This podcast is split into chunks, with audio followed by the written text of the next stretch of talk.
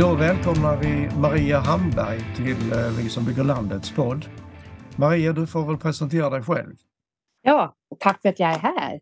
Eh, eh, ja, numera så är jag en pensionär. Men ni har bjudit in mig därför att jag har skrivit böcker om arbetare, antar jag. Ja. Eh, och ja, om jag då ska presentera mig själv så är jag född som en bondjänta i Ångermanland på en slänt. För i Ångermanland, där lutar allting. Eh, och då, eh, när jag växte upp där med, vi hade sex kor. Eh, och jag kommer inte ihåg, men åtta hektar mark eller ja, men det var något sånt där. Eh, då var jag inte ett smack intresserad av höga berg och blånande berg och allt som är i Ångermanland som är så fantastiskt vackert. Jag tyckte det var helt ointressant. Jag satt helst inne och läste böcker och sen så får vi, mamma skjutsade oss, vi har, vi har fyra syskon. Vi får på bibblan en gång i veckan. Eller var 14 dag var det, var 14 dag eh, på bibblan och låna böcker. Och mina, mina syskon de lånade väl en par, tre böcker kanske. Och jag lånade alltid en hel kasse. och pappa brukar kika igenom den där kassen när jag kom hem och så kunde han skratta åt mig och så kunde han säga så här, särskilt var det en som heter Björnjägarens son. Och så sa han, ska du läsa den här Maria? ja, och det gjorde jag. Och sen så läste han den efter mig. Han hade nog större behållning tror jag än vad jag hade. För han var liksom både älgjägare och harjägare och allt det där. Liksom. Eh, men jag, jag plöjde allt liksom. Och sen eh, och det här med natur och jordbruk och det var jag helt ointresserad av. Jag ville liksom, ja, men jag ville liksom, man ville som komma ut i världen och ja, men sånt. Så att, eh, jag gick gymnasiet eh, och tog studenten som det inte hette längre Och så vi sa ju inte, alltså jag, jag gick ut gymnasiet 1973 och då sa man ju inte att man tog studenten. Vi hade ju inga studentmössor eller något sånt där fjant. Det var ju som avskaffat i det laget. Så att man gick ut skolan, så var det bra med det. Och sen var det så här att jag hade väldigt bra betyg. Och om man har väldigt bra betyg, då är det liksom som att man är skyldig hela världen att bli något fint. Eh, så man ska tjäna mycket pengar och ja, men, få titel och sådär. Va? Så jag smet. Eh, så jag for till Holland ett år och jobbade. Jobbade svart eh, på alla möjliga konstiga ställen. Men medan jag var borta, då hade mamma fyllt i ansökningshandlingarna till läkarutbildningen. Så jag liksom kom hem i augusti 74. Och då var jag liksom antagen, nej, jo, jo 74 blir det. Och, och då var jag liksom antagen till läkarutbildningen. Och så hade jag som inget annat egentligen som jag hade tänkt och sådär. Va? Så aha, hur, hur ska jag göra nu då? Så då rymde jag egentligen hemifrån och for till Umeå. Eh, och tänkte att jag kunde få något jobb då. Så här. Alltså, då sökte jag jobb. Men de här papperna jag hade från Holland från de jobb jag hade haft, det var ju liksom... Ja, så jag hade ju haft svarta jobb. så jag hade liksom några rekommendationsbrev liksom sådär från olika personer, men Mm, gällde ju inte för någonting. Och i Sverige är det ganska byråkratiskt och ordning och reda ska det vara. Och man ska liksom ha papper med mm, färdiga formulär. Liksom personliga brev från någon som liksom är föreståndare på något ställe, det gills liksom inte. Så jag fick inget jobb. Jag sökte liksom på, ja, men typ jag, som vårdbiträde på Umedalens sjukhus och ja, sånt där. Men jag fick inget jobb. Så då läste jag ekonomisk historia en termin. Och det var alltså, det var rent tröstlöst. Eh, det var, hade man föreläsningar två gånger i veckan tror jag. Så skulle man sitta hemma och läsa tråkiga böcker. Och, eh, ja, det var väl intressant i och för sig att veta hur kapitalismen växte fram och ja, men, eh, ja, men lite sådana olika saker. Men det, liksom, det fyllde inte tiden för mig. Så bäst vad det var så hade jag fyllt i den där ansökningshandlingen till läkarutbildningen själv. Så då började jag läsa medicin på våren 75 i Umeå. Ja, och det är ju jättespännande att veta hur kroppen fungerar och alltihopa det där. Så då höll jag på med det där i några år. Och sen eh, när jag hade läst så att jag gick på åttonde terminen, alltså på fjärde året, då gick jag det som kallades för kirurgterminen. Och då gick man liksom som läkarkandidat på kirurgavdelningar. Och plötsligt så, liksom så hände det någonting med kurserna. Eh, det blev liksom, de blev liksom snofsigare. Och det var många som började fälla upp kragen. Och så började de lägga stetoskoper som liksom halsband runt så där. Så de hade liksom, ja men du vet, mikrofon och det här hörselsnäckorna på framsidan så där och såg lite småviktiga ut så där. Eh, och jag bara kände, nej men alltså nej, nej. Jag vill inte vara här mer. Och då hade jag också träffat han som, han som jag fortfarande är gift med, eh, som var metallarbetare i Stockholm. Det var bara det att jag hade inte tänkt bo i Stockholm. Alltså överallt, men där kunde jag inte bo. Eh, så då, då blev det så att han och jag flyttade tillsammans till Norrbotten. Som helt, vi kände inte en kotte. Så flyttade vi dit och sen så började vi på järnverket båda två. Eh, och, eh, jag fick kämpa lite grann för jag hade fortfarande inga bra papper. Eh, och sen så hade jag liksom en läkarutbildning och det är inget bra bagage om man ska bli om man ska bli anställd på järnverket. Och det är misstänkt. Ja, på 70-talet liksom, där man blev ju jättemystisk. så jag vågade inte visa det där. Utan liksom, ja, men, jag fick i alla fall jobb så småningom. Eh, så det började med att jag fick liksom först någon, sån här, eh, någon praktikplats, tror jag det hette. Eh, ja, men om det var ett halvår eller någonting, på Masung i Luleå. Och alltså, ja, jag trivdes från dag ett. Det var tungt som satan. Eh, och på vintern var det. Så att liksom järnet är ju, jag kommer inte ihåg nu hur många tusen grader hett det är när det kommer ut ur ugnen. Råjärnet kommer ut ur masugnarna när man kör liksom tappning. Det, men det är ju jättevarmt. Alltså. Det, det, är flera tusen grader och det flyter och det sprutar och det gnistrar och luktar svavel och sånt där. Va? Och så var det ju kallt ute och eftersom det var en masugn så brydde, hade de inte brytt sig om att isolera den här. Det var ju som bara plåt runt liksom. Så då stod man liksom med 30 grader kallt på ryggen och sen så liksom den här 1000 graders hettan på framsidan. Och sen liksom eh, var man tvungen att klä sig både mot kylan och mot värmen. Eh, men det var liksom någon slags, ja, alltså gemenskapen i det här jobbet. Eh, det är farligt. Det är riktigt, riktigt farligt när man håller på att handskas med när man har smält järn. När man liksom ja, när man gör våld på naturkrafterna kan man ju säga. Det är det man gör liksom. Mm. Och för att det där ska fungera som ett skiftlag då, det var det fem skiftlag, man gick ju som kontinuerlig skiftgång där. Eh, då måste ju det här teamet som jobbar tillsammans, man måste, man måste kunna lita på varandra. Eh, det, annars går det inte. Man måste kunna veta det att de andra kommer att hjälpa till ifall det skiter sig på något sätt. Liksom.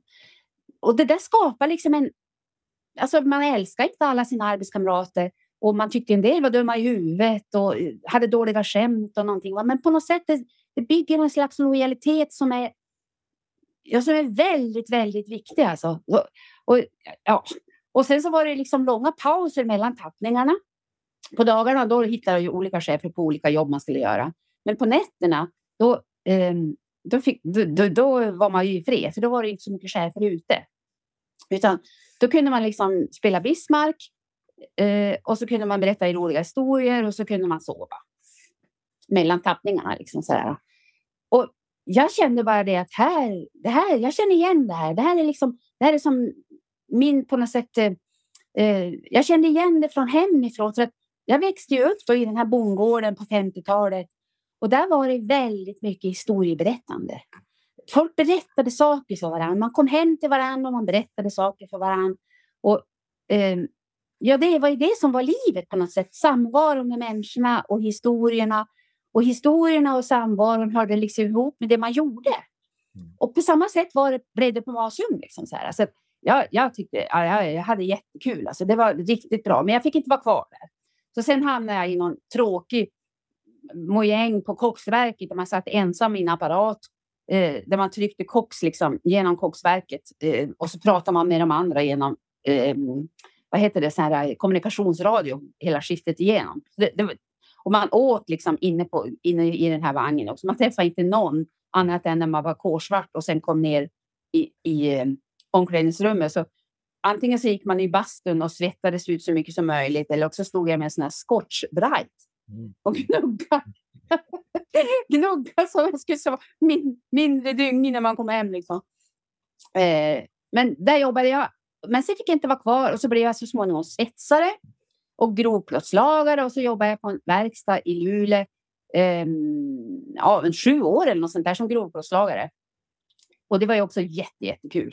Där liksom, man fick liksom väldigt mycket ansvar. Så man fick liksom Eh, det var en sån här verkstad utan serietillverkning, utan de tog in order av olika saker och sen så ja, men så var det beroende på hur stora jobben var så var det olika gäng som jobbade ihop. Liksom. Men ofta så var man väl tre, fyra stycken som gjorde någonting. Och då kunde man jobba ihop i tre, fyra månader och sen var det jobbet klart och så fick man ett nytt jobb och då kunde det vara något helt annat. Så, där. så det, det var ju väldigt roligt också. Man liksom, eh, det började med att man fick en ritning och så fick man lösa problemet hur man skulle göra. Och så fick man hämta material ute på materialgården och bocka och skära och vad det skulle vara eh, för att få ihop det där som skulle bli. Liksom. Så det var också väldigt kul. Men sen så var det då, då blev det liksom slutet av 80 och um, det började som knaka väldigt mycket och det hade liksom uh, den här, det blev ju en börskrasch om det var det 87 eller 88 va. Uh, börsen föll nog alldeles kopiöst. Och det var liksom när man började prata om 30-talet och ja, men allt möjligt sådär va. Och jag och min man, vi var liksom politiskt intresserade och sådär. Och eh, tänkte det att liksom, nu kommer det att smälla, det kommer att hända någonting. Så vi kände så här att, ja men alltså, tänk om det händer någonting. Tänk om det verkligen blir, ja men kalabalorum så här va. Så då tänkte ja men då flyttar vi till Stockholm eh, i tid, innan liksom. Eh, och dessutom så var hans föräldrar ganska gamla och bodde i Stockholm så att ja, då bodde, ja, det kunde vara som en anledning också. Så hade vi två barn. Eh, ja, och han hade egentligen ingen egen... Han, han, var, han var fräsare, men hade inte jobbat som fräsare utan hade jobbat som reparatör eh, hette, på, på ett ställe på järnverket där de lagade de här kokillerna som där man gjuter järn i. Jag hade i stort sett arbetat med liksom spett och slägga i tio års tid. Eh, eh, så, och hade inga formella meriter annat än han hade liksom, äh, var, var fräsare sedan länge tillbaka. Och jag hade ju utbildning och flera års erfarenhet och liksom, eh, betyg på liksom alla, alla licenser jag hade tagit med svets och allting sånt där. Va? Så vi sa det att liksom, vi söker jobb båda två och sen den arbetsgivare som kan erbjuda oss ett, eh, ett, ett kontrakt på en vanlig lägenhet. Den, den, eh, den får vi liksom så här. Ja, jag sökte ju alla möjliga jobb. Jag fick inte ett enda ett. Icke ett enda ett jobb fick jag. Men Inge, han fick, no, han, fick, han fick jobb direkt på en gång eh, på Alfa Laval och då erbjöd de en lägenhet, en vanlig hyra. Alltså, det var också konstigt va? att Alfa Laval ordnade en hyreslägenhet åt oss i Botkyrka, i Botkyrkabyggen. För de var behov av arbetskraft. För Stockholm skrek de efter arbetskraft. Men hur de kunde ordna en hyresrätt i det kommunala bostadsbolaget, det kan man ju fundera över. Mm. Men vi tänkte ju inte gräva på det och vi tänkte inte heller anmäla dem för vi behövde en lägenhet och vi hade inte råd att köpa någon. Så vi tog vi den där fyran i Alby och så flyttade vi dit och jag flyttade alltså som arbetslös. Då. Ja, och så fortsatte söka jobb. Eh, och alltså, eh, handikappet var ju att jag hade fel kön. Eh, de behövde folk med yrkesutbildning och erfarenheter, men mig ville de inte ha. Jaha, vad gör man då liksom? Så jag då sökte jag. Ja, precis. Jag bytte jobb. Jag bytte. Ja, precis. Jag blev helt enkelt korvarbetare på eh, Konsum Chark i Stockholm. Där fick jag jobb. Och, och det var också så lustigt alltså. Eh, jag tror att jag fick jobb tack vare att han som, han som var eh, så här personalgubbe på den här fabriken, Konsum i Stockholm, han var från Kyrkdal i Ångermanland. Han tyckte det var så intressant att någon som var från Ångermanland kom dit och sökte jobb, så jag tror jag fick jobb där. det, det, är verkligen lustigt hur saker fungerar ibland. Liksom, ibland är det så himla noga med, med liksom saker. Ibland så är det bara som att, ja, ja, ja. ja. ja. Så då jobbade jag där i sju år på Konsum Chark och blev liksom det som kallas för charkuterist. Då fick man liksom lära upp sig från början igen. Då. Göra prinskorvar och allt. Det, handarbete. det var mycket handarbete alltså. Eh, men det var också väldigt roligt för det var liksom, man stod i lag och jobbade runt korvborden och pratade med varandra och sådär. Och, ja, och det var en helt annan, helt annan tillvaro än det jag hade jobbat med innan. Eh, eftersom det var en helt annan industri. Så det var ju, nästan alla mina arbetskamrater tidigare hade varit män. Någon enstaka kvinna här och var. Men här var det ju väldigt blandat. Och vissa avdelningar var det ju övervägande kvinnor såklart. Va? Och så var det ju en helt ny sak att i Stockholm var det ju, eh, det, det, fanns ju, alltså på korvfabriken på Konsum, jag kommer inte ihåg nu alltså, jag tror att det var över 30 olika nationaliteter. Det var jättemycket folk från hela världen. Och de hade alla möjliga erfarenheter och bakgrunder. Bland annat var liksom i, i paketeringen, våningen under där jag jobbade i korvhallen, där var det en kille som eh, han var från Pakistan. Han hade varit adopterad som Amnestys fånge ett speciellt år eftersom han hade försvarat kvinnor som hade fått eh, blivit våldtagna på universitetet när han hade gått på universitetet. Eh, och då hade han blivit inburad i Pakistan och eh, ja, och liksom han hade väl nästan gått åt vad jag förstår. Va? Men Amnesty hade räddat honom. Eh, ja, och sen hade han kommit till Sverige. Och på den här korvfabriken så ansågs han ju vara en nolla naturligtvis eftersom han var utlänning och alltihopa det där. Men liksom, frågar man folk vilka de är så får man ju höra enorma berättelser och jättemycket historier. Eh, så jag gjorde mest det. Jag sprang omkring och pratade med folk och lärde känna massa människor från alla möjliga ställen. De liksom, eh, ja men, och de hade ju alla möjliga olika anledningar att vara där de var. Och sen var det också så tydligt hur, hur liksom rasismen fungerar. Att den liksom att den schatterar folk väldigt noga. Liksom, så här? Att liksom, jag jobbade i korvhallen och där var vi i stort sett alla svenskar. Mest män men även kvinnor. Men kvinnorna hade sämre ackord och sämre möjlighet att tjäna pengar. Mm. I styckhallen eh, där var det bara män och det var bara svenskar och de tjänade skitmycket pengar. Eh, I paketeringen där var det mest kvinnor och de män som var där, de var invandrare och de tjänade mycket mindre och hade sämre ackord och ja, men så. Och sen de som körde hissen upp och ner i huset, eh, som körde mellan våningar, som körde soporna och det här snuskiga avfallet och allt vad det var. Va? De var alla från Afrika. Det var liksom, ja, det var så uppenbart hur saker var konstruerade och hur det var gjort. Liksom, så här. Och ändå var det så att väldigt många eh, var väldigt kompis med varandra. Men liksom, det fanns ju också framförallt bland de svenska arbetarna så var det liksom ett frakt mot de andra som, som, som låg där. Liksom. De tyckte att jag var lite konstig som for omkring och lärde känna alla. Men så sa de, ja, så, du, du är nästan invandrare du, ja, för man förstår ju inte vad du säger. Men jag hade väldigt kul där. Jag, jag gillar att jobba där. Fast det var, det var tungt, det var jobbigt, det var enahanda och jag har fortfarande jag kallar för en, min korvsnurrarmuskel. Den ställer till det ibland. Eh, det blir liksom kramp här bak. Så. Men eh, så. Men så skulle de lägga ner fabriken för att det, eh, de hade börjat bygga. Vad kom jag, det heter, heter det? Ja, de hade börjat göra fint runt Medborgarplatsen och börjat bygga nya hus och grejer. Och så hade de byggt Bågen, heter det. Någonting med något, för, något efternamn och så Bågen. Eh, alldeles vid Medborgarplatsen. Eh, och eh, det var dyra bostadsrätter i den där, i den där eh, Bofilsbåge heter det. Bofilsbåge. Eh, eh, och det, liksom, ja, det, var, det, var ju liksom, det blev en boom när Liksom, det här var ju som början på 90 då. Va? Början på 90 och liksom, då var det ju som väldigt mycket det var ju sjås kring det där att folk skulle köpa dyrare bostadsrätter och de hade börjat sälja ut hyresrätter och allt det där. Liksom, va? Så att de här, dels bor, jag tror att dels bolaget som byggde huset. Men även de som började flytta in, de ville liksom inte ha en livsmedelsfabrik eh, så att det luktade liksom ärtsoppa när de öppnade fönstret. och bakom, bakom fabriken, va, där var det ju alltid, hade funnits liksom, ja men alltså såna här bautarotter. Eh, för liksom, det var inte, det var inga, man slaktade inte levande djur på Konsum Chark, men man tog ju in kropparna och det blir ju alltid avfall och det drar ju djur såklart. Så inne på fabriken fanns ju kackerlackor och utanför fanns det riktigt stora snuskiga råttor. Eh, och det där, det där ville de ju inte heller ha. Eh, så, att, så småningom så blev det så att liksom den här fabriken skulle flytta utanför stan. Och då fick de de fick kontrakt på att bygga eller om de kunde ta över några lokaler. Men i alla fall så blev det hamna liksom långt norr om själva centrum. Eh, typ åt Märsta hållet någonstans tror jag.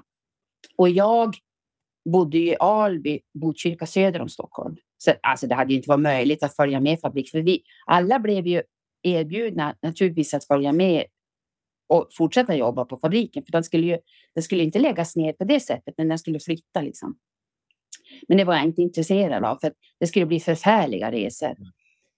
Redan nu var det så att jag åkte alltid med första tunnelbanan för att hinna med in till jobb, för man börjar halv sju. Alltså. Det, ja. Eh, för korvarna, liksom, färska korvar ska liksom levereras till, affärerna i tid. Eh, så att de är pinfärska på morgonen. Liksom. Så att, ja, det är lite bageri, tänk på det där. Så ja, då började jag söka jobb igen och då var det ju det var det liksom 95. Eh, och det var lite svårt att få jobb då. Det var inte så gott om jobb. Eh, så jag höll på rätt länge och sökte olika sorters jobb och så slut så fick jag napp på Scania i Södertälje.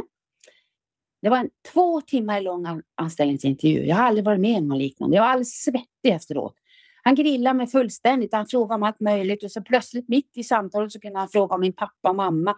Ungefär så att liksom han skulle kolla var fanns hålen? Vad hade jag ljugit om? Det var, alltså det var som om, ja, det var, det var som värsta förhöret. Alltså det var jätteobehagligt. Men jag fick i alla fall jobb. Eh, så jag fick jobb på Scania eh, och kunde liksom börja åka söderut då, med pendeltåg till Tumba och sen kunde man gå från pendeltågsstationen i Södertälje. Eh, man, och, alltså det blev liksom buss, pendeltåg och så promenad liksom, för att komma till jobbet. Sådär. Och plötsligt så hamnade jag på en arbetsplats där jag inte trivdes. Mm. Det var, ja, utan jag hade varit på alla möjliga ställen. Jag hade trivts på alla ställen. Jag pratat med alla möjliga människor och haft trevligt och berättat historier och det har varit liksom gemytligt och bra. Alltså chefer är ju chefer både här och var. De kan vara bättre och sämre och så där. Men på något sätt har det alltid varit liksom en sammanhållning mellan arbetarna som har varit trevlig och jag har känt mig hemma bland dem och det har alltid varit ja, men så. Och så kommer man in på Scania och så upptäcker man det att jag får ingen kompis. Jag fick liksom inga kompisar. Man pratar med folk och så, men ja, det var liksom en slags tystnad. Och sen hade jag då sagt någonting till någon så kunde plötsligt chefen sen komma förbi och veta om det. Mm. Okej, okay. så tänkte man, ja den där kan man inte lita på. Och så, så hände det med andra. Och och då blev det så här att jag blev ju som alla andra tyst. Jag blev knäpptyst. Ingen sa någonting till någon om någonting. Eh, och sen bestämde jag mig för det, liksom att så här kan jag inte hålla på. Då dör jag. Jag dör själslig död. Eh, jag skiter i vad de får veta om mig. Så, så jag började prata i alla fall och då visar det sig, liksom, då är det ju några som liksom, ja men liksom öppnar man sig så är det ju några andra som öppnar sig och då får man ju känna att den här, den här kan jag lita på liksom. Va? Men man kunde aldrig vara riktigt säker.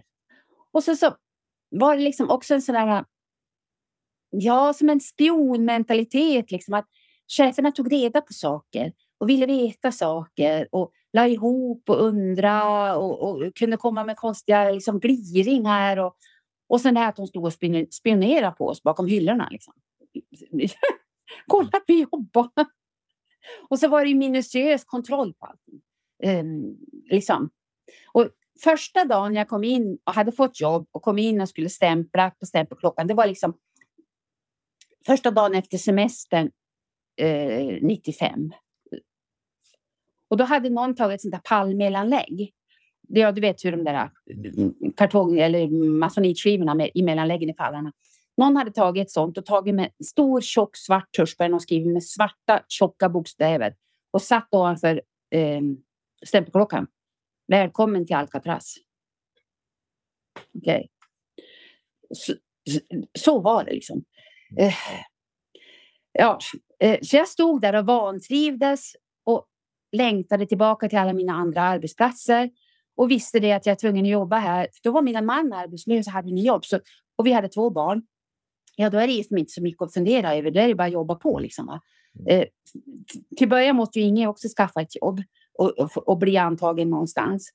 Och så kunde jag ju sen skulle kunna fundera på att jag skulle kunna byta då. Liksom. Men det fanns inga jobb att söka. Så jag stod där och längtade tillbaka till alla mina andra arbetsplatser.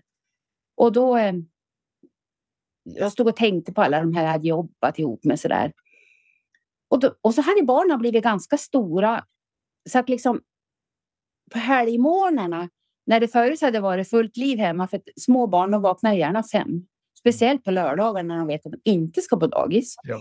Eh, men det gör, de inte länge när de liksom börjar komma upp i liksom trean, fyran i skolan. Då sover de gärna.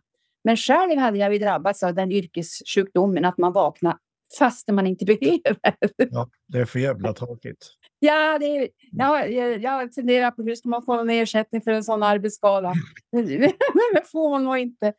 Men det blev liksom som ett, ett utrymme där för mig på de där helgmorgnarna. Eh, I och med att jag liksom var vaken. Ja, vi var vakna båda, men liksom, man är vaken då tidigt och inga barn. Eh, och då hade jag liksom kanske stått liksom och tänkt på de här människorna jag hade jobbat ihop med tidigare på olika arbetsplatser. Så det blev så att jag började skriva. Jag hade aldrig gjort det innan. Eh, jag tyckte om att skriva uppsatser när jag gick i gymnasiet, liksom, men sen dess hade jag aldrig skrivit mer än brev. Liksom. Eh, så jag började skriva de här historierna som jag hade filurat ihop liksom, och, tänkt ut liksom, eller kommit ihåg på veckorna. Och bäst vad det var så hade det liksom blivit liksom någon liten berättelse. Så där. Och så tänkte jag så här, åh, vad kan man göra med det här? Och då var det en kille på Scania som, som jag hade pratat ganska mycket med, som också var lite som mig, en bokmal. Liksom. Eh, för det som hände när jag också började på Scania, det var att jag började läsa böcker igen. Eh, jag hade, eftersom jag inte hade någon att prata med så, så att jag läste böcker på rasterna. Mm. Ja, och sen hade de faktiskt ett sånt här arbetsplatsbibliotek. Som bibliotek, stadsbiblioteket, det var någon förutseende chef, någon, faktiskt någon chef som hade gått med på att betala kommunen för att de fick liksom var 14 dag så bytte de ut böckerna i den här boksnurran. Och det var ju en guldgruva. Så jag gick där och fyllde på med hämta böcker och läste böcker. Så det, var, det, var, det var fantastiskt bra. Eh, och det var en kille som var ungefär som mig som ja, tänkte jag ska jag våga? Jo, till slut så vågade jag. Och så frågade han om han hade lust att läsa den här berättelsen. Min, så, här. så gjorde han det. Och så sa han, men du måste skicka in den, sa han. Hur, hur då menar du? Så skicka in den? Ja, men alltså, någon måste ju kunna publicera den. Och det var en liten historia som hade hänt när jag jobbade på korvfabriken som jag hade liksom skrivit en slags novell om. Tror du? Så jag. Ja, så han gör. Så då gjorde jag det. Då skickade jag den till Mål och Medel. Och så, ja, så gick det väl... Tidning alltså? Förlåt? Livsmedelsarbetarnas Ja, just det. Livsmedelsarbetarna, precis. Mål och Medel, deras fackföreningstidning. Och så gick det några veckor. Och sen kom basen. Och så sa han, du Maria, sa han, du har telefon. Och det här var ju innan mobilerna fanns. För det här var väl 97 kanske. Jag hade i alla fall ingen mobil. Eh, men jag tror inte det var vanligt att man hade det då. Så, och jag fick alltså telefon inne på basarnas kontor. Och de hade sina kontorslandskap. Och det som hände då när en arbetare fick telefon inne på kontoret där, det var ju liksom plötsligt så fick, kunde alla liksom lägga ner sina papper och pennor en stund. Mm. Och så satt de där med jätteöron och fladdrade för, oh, för att lyssna in vad det handlade om. Alltså. Och då var det Malin Berlin, chefredaktören på Mål och Medel, som ringde. Och så sa hon det att de ville köpa novellen. Och det var den här berättelsen som jag hade skrivit. Eh, Okej, okay, sa jag. Liksom, det lät ju väldigt pretentiöst. Jag hade liksom skrivit en historia så där, och hon kallade det för novell. Liksom. Eh, ja, eh, och då sa hon, är du nöjd med 3 000 kronor? Ja, alltså, jag tror att jag tjänade 17 000 i månaden då. Mm. Eh, absolut, sa jag. Tack gärna. och, eh, ja, så fick jag betalt det där eh, och fick hem pengarna och så gick jag genast och köpte en ny kappa. Eh, för det, det, behövde jag. Och det, jag menar alltså, har man bara vanliga industrilöner och två ungar, det, är inte så lätt att få pengarna att gå ihop alltid. Och då sätter man sig ju själv på andra plats oftast. Liksom. Så, och jag behövde en ny kappa. Så jag fick en ny kappa. Sen fick jag veta, för sen skrev jag fler noveller. Jag fortsatte ju med det där morgonskrivandet. Och då visade det sig det att Författarförbundet, de hade liksom en standardtaxa på 5 000 för en novell. Okej, okay eh, okej. Okay. Och sen så fick jag liksom sålt en till, eh, vad heter den där, Lantarbetarnas tidning. Eh, fick jag sålt en novell. Då fick jag liksom fullt betalt. Det var han som talade om för mig vad man skulle ha betalt. Eh, och sen så fick jag någon såld liksom i Träindustriarbetarnas tidning som heter SIA. Eh, och alla de här tidningarna finns ju inte längre. Men då fanns ju nästan alla fackförbund hade en egen fackförbundstidning. Och de hade egen kulturavdelning och, och de hade liksom eh, kulturjournalister och de hade bevakning av inte bara arbete utan även andra saker som kunde angå arbetare. Eh, så jag, jag började kunna sälja såna här historier lite här och var. Och då kunde jag inte köpa på kaffe för alla pengarna. Det blev ju liksom tossigt. Så För då började jag liksom fundera, för då hade det liksom dykt upp en tanke i, i huvudet på mig att alltså den här fabriken där jag jobbade, där man gjorde bilar och lastbilar det var bland det värsta jag varit med om. Och jag tänkte om någon ska berätta om det här så måste det vara någon som står här. Och det är ingen som har gjort det. Ja, då får jag väl göra det då. Så, och, så då, därför började jag spara de där pengarna. Och, så jag öppnade någonting som vi aldrig hade haft. Eftersom vi hade varit industriarbetare båda två, min man och jag. Och då är det ju så här att liksom, då räcker pengarna. Det gäller att få pengarna att räcka tills månaden är slut. Så att, liksom, att ha egna pengar eller ha delade konton, det hade liksom aldrig varit tanken.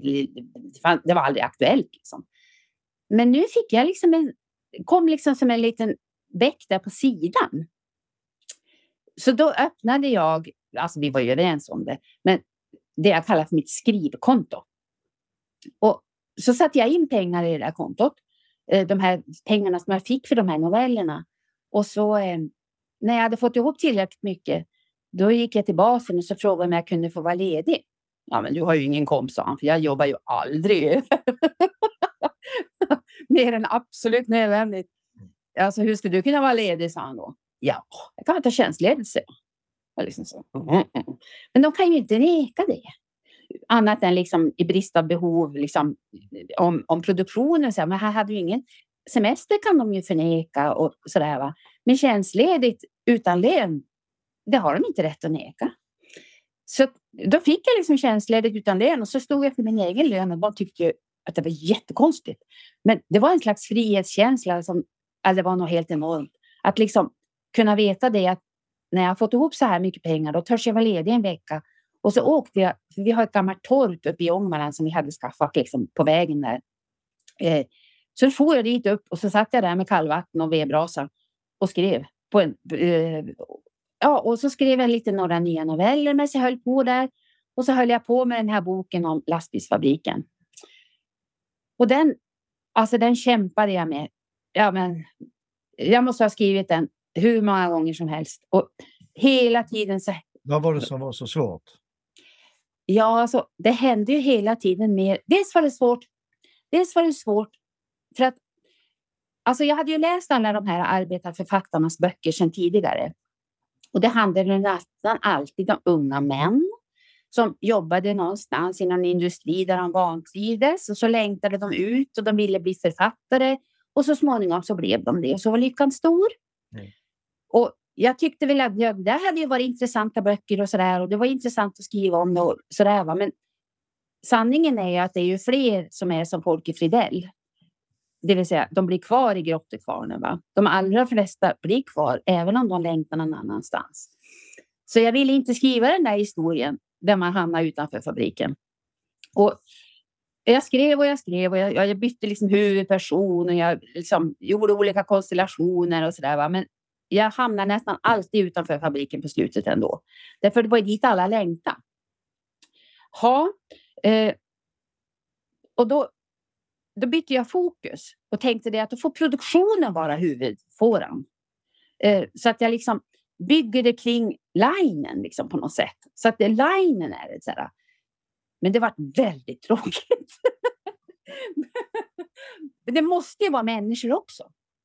Eh, och dessutom så, så hittar Scania hela tiden på nya saker som gjorde att liksom, det här måste jag också ta med. Och det här måste jag också ta med. Och det här måste jag också ta med. Liksom det här med flexibel arbetstid och bonus och eh, eh liksom olika typer av bestraffningar. Och att de satte upp kartor, liksom bilder på typ som i Sovjet. Att liksom eh, vem som hade producerats bäst och mest den här månaden och vem som hade gjort minst fel. Och, ja, men, alltså, det, var, det, var, det var sanslöst mycket som kom in där, där i, liksom, i slutet av 90-talet och början av 2000 när liksom det här med Toyota-modellen utvecklades mer och mer och mer.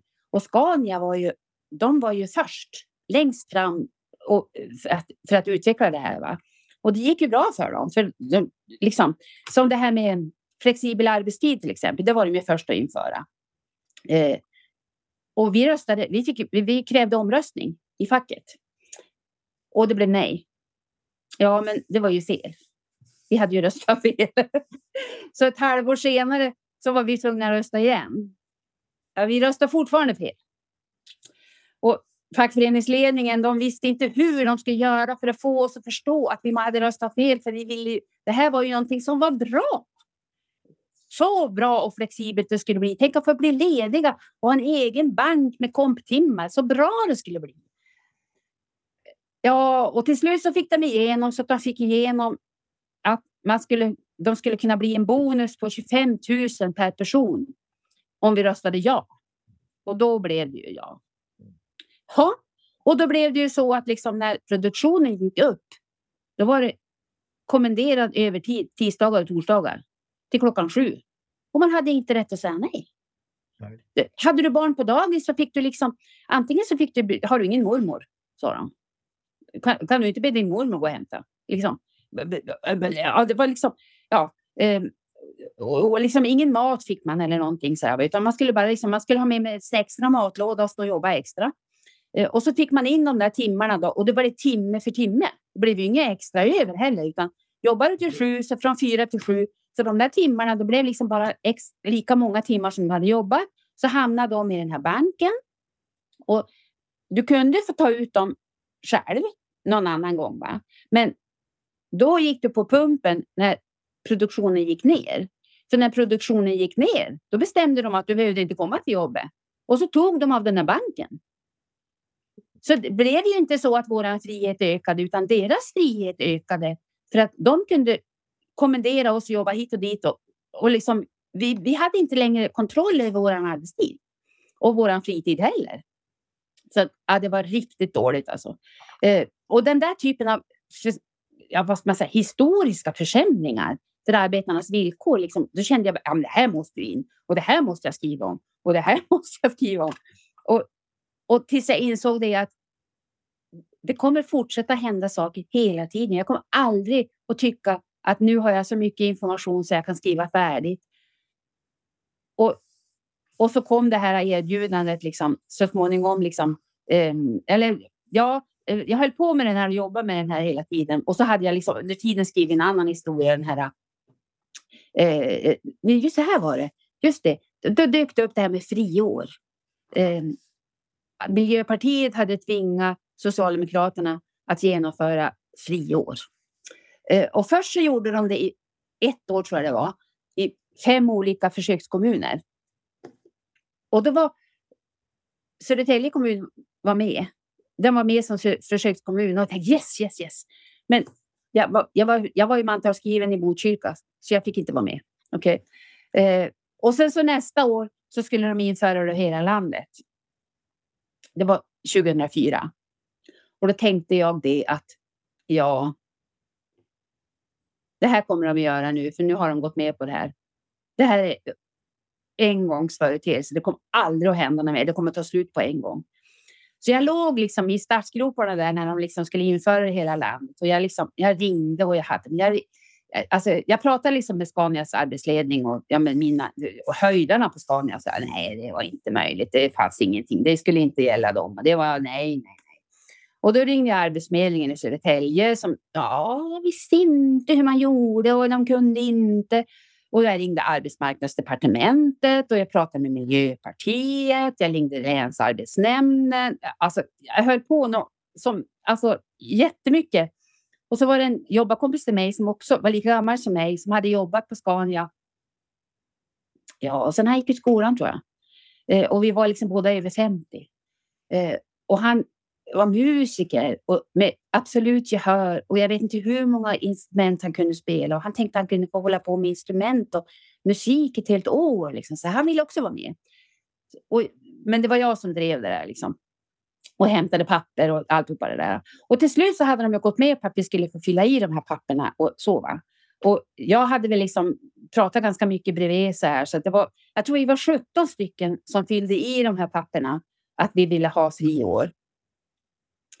Men han som jag jobbade ihop med, han vågade till slut aldrig skicka in sitt. Mm. Därför att han sa att, men sa han, och tänk om jag har varit ledig ett helt år.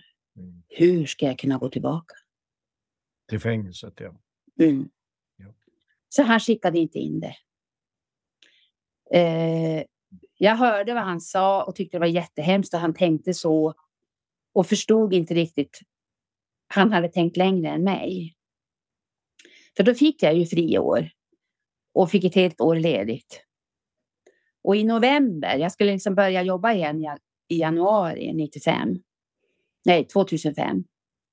I november så vaknade jag lördag morgon så här, "Åh! Jag kan aldrig gå tillbaka dit. Det är omöjligt. så på måndagen i november där, då får jag på jobbet och lämnade in nyckeln och sa upp mig för att jag skulle vara säker på att de inte skulle kräva en uppsägningstid eller någonting så att det här skulle hinna gå färdigt innan, innan det var dags liksom. Så att jag bara av med alltihopa. Ja, hur ska du göra nu? sa ingen som är gift. Hur, hur ska vi klara oss? Ja, men så det ordnar sig. Jag får väl stämpla ett tag. Och så får jag skriva och så, så får jag ta något annat jobb. Men dit kan jag inte gå. Ja, fine. Eh, så sen försörjde jag mig lite extra. Så jag jobbade extra på dagis. Och, eh, ja, jag fick lite påhugg lite här och var så att jag klarade mig liksom så. Men då när jag blev ledig och hade tänkt skriva den här Scania-romanen. Det gick inte. Mm, det gick inte. Jag hade liksom hur många versioner som helst. Jag vet inte hur många papper jag tryckt ur sitt skrivaren och det gick inte. Så istället så skrev jag en helt annan historia och det blev den här äh, Greklandssommaren som sen kom 2008. Eh, som handlade om en ensamstående kvinna som är metallarbetare och som har en flört med en kille på jobbet. Men tre vuxna barn som lägger sig i och inte tycker att hon ska göra det. Så det är liksom också en industriskildring samtidigt som det är en skildring om henne som, som, som person och kvinna. Liksom så här. Och så när jag hade fått den klar och det gick jättebra och jag fick bra recensioner och alltihopa det där, då höll jag ju ändå på med den här Scania-romanen så här, och slet och slet och slet. Och då hade jag ju som liksom lämnat, jag hade ju stämplat ut för riktigt där. Så jag kunde inte längre fylla på med senaste nytt i, i förstörelsevärlden. Eh, och då kunde jag skriva den färdig. Och, men alltså, eh, jag vet Alltså, inte hur många... Hur, Menar du när du, när du blev tvungen? Alltså, eller? ja, alltså... I och med att det liksom... Jag kunde liksom inte längre skriva, skriva in något nytt, utan jag kunde skriva med det material jag hade. Eh, och det var ju jättemycket redan det och jag har ju inte använt en bråkdel av alla, alla historier och alla, alla försämringar och alla påhopp och allt vad de har gjort. Va? Men liksom mycket av det som står, alltså det mesta av det som står rent konkret i Drömfabriken är sånt som faktiskt hände. Men det finns en författare som heter Aino Trosell som också har skrivit industriromaner och hon, har, hon sa en gång att man måste underdriva. Annars tror folk inte att det är sant. Och det har hon rätt i. Man kan inte skriva allt. Därför att, och det var jättemånga som trodde att min roman handlade om 30-talet. De har ingen aning om vad som pågår på insidan av fabriken. Folk vet inte. Eh, de är, som när jag hade kommit ut med min första novellsamling 2002. Eh, då, då jobbade jag fortfarande på Scania. Och då liksom, så kom det en tjej från, jag tror att hon var från Dagens Eko. Eh, eller Studio 1 eller något sånt här. Och kom och gjorde en intervju med mig inne på Scania. Och då sa hon, är det sant att ni inte kan gå på toaletten när ni vill? Nej, det kan vi inte, sa jag. Men det kan inte busschaufförer och kassörskor i fabrik i affären heller. Ah. Ungefär som, det hade jag ingen aning om. För de vet inte. De vet inte. Eh, utan, och, och, och hon tyckte nog att liksom, jag trodde ju då, då när hon kom den där radiojournalisten, då tänkte jag så här, "Jaha, ja, jag blir författare, nu ska jag bli intervjuad liksom. Men hon tyckte det var mycket mer intressant att jag var arbetare. När jag knappt träffade honom. Det är mer exotiskt.